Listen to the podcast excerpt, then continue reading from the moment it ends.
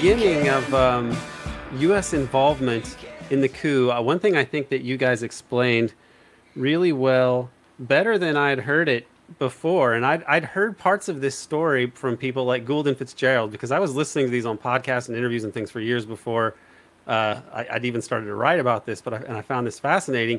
But it was always really confusing, and I never delved into this aspect of it that much. And then Adam Curtis has his own kind of bullshit version of it, which I think confused me even more, which I think is Adam Curtis's job. But you guys explain it really well. And I think, to my mind, you the implicate what you leave as an implication to me. I think you've established as as likely the truth, and that is that Amin was a CIA asset, even though he was a super communist. Also, yeah, um, uh, on, apparently, he's a super communist. But this to me is so nefarious, and it's like the fact that I, even though I've researched this stuff a lot, the fact that I didn't really look that much into this particular aspect of it, I looked at more of like what Brzezinski and Gates wrote about it after the fact. But can you explain like how you how, how you, you focused on him and then what the significance of this guy is? Because it is it is wild. Sure. So Hafizullah Amin was the leader of Afghanistan. He was the leader of the Afghan communists that took over in a mid 19 late 1970s revolution and it was a unex- it was an unexpected revolution. He, the Soviet Union, did not particularly support the Afghan Communist Party. They didn't think of them as as a particularly a, as a bunch of winners. So when they succeeded in deposing the sort of previous, um, you know, autocrat, um, a guy named Daoud, uh, and this guy Amin, sort of, he was the the bloodiest of the communists of the Afghan communists. He rose to the top and Amin was also a he had previously studied in America.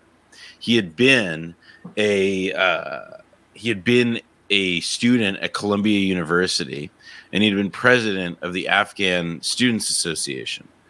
And in the late 1960s, Ramparts magazine, which revealed the fact that the National Student Association, which was a kind of controlled opposition student group, that had been that it revealed that basically all of the NSA's money had come from the CIA. And and this Af- and this Afghan Student Association revelation was like literally a guy who had been at UC Berkeley telling you know writing at ramparts about his experience of being recruited like an afghan student in in america of it writing about his experience of being recruited by the government to run to run this group or to be a part of it. And so you know it's it's it's extremely extremely strong evidence that Amin, you know, just going on that alone, before any of the stuff that comes up in the 70s, that, well, if he was the president of this group that we know, you know, another guy says was being run as a CIA uh, cutout, that, like, Amin had a relationship of some kind with the CIA.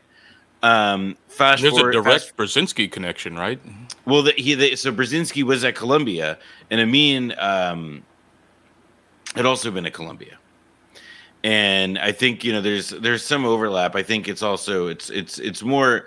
I don't know if that there was a specific connection between the two. I think it it definitely at a minimum you can say it speaks to the spookiness of Columbia University. Um, oh yeah, that's the one that. Well, no, that they were they're a big Rockefeller school. I mean, I think Jay Beard was it after World War One, this was like kind of scandalous. Like uh, there were, it was controversial the way that they were so. Yeah, I mean, I think pretty much any like university probably has skeletons like that.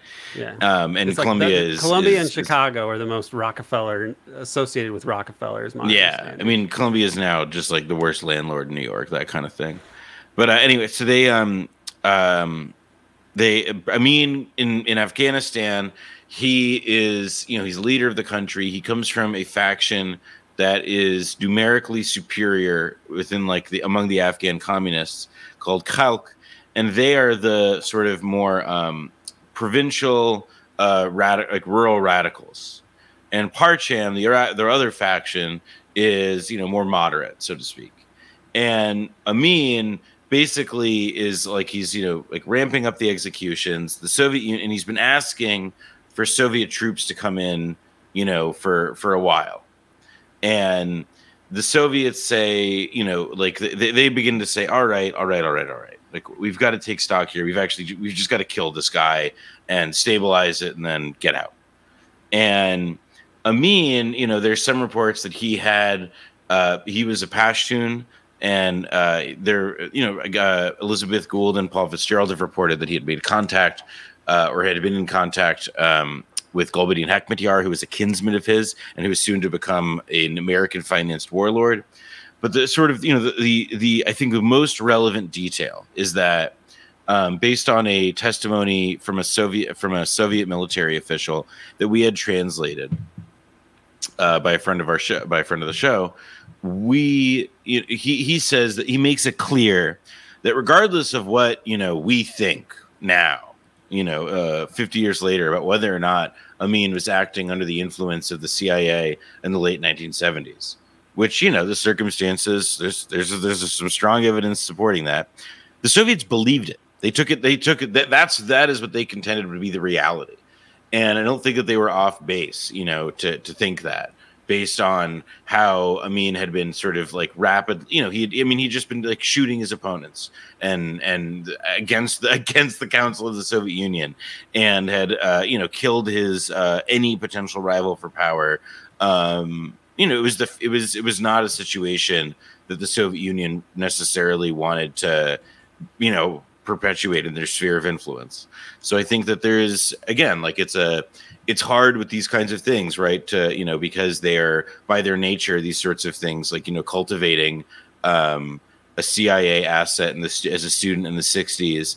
Uh, it's not exactly something that you know they're going to make very obvious was the case years later. However, like we have some really interesting and persuasive facts that indicate that, like, yeah, Amin was like, I mean, I mean, stank like a Langley motherfucker.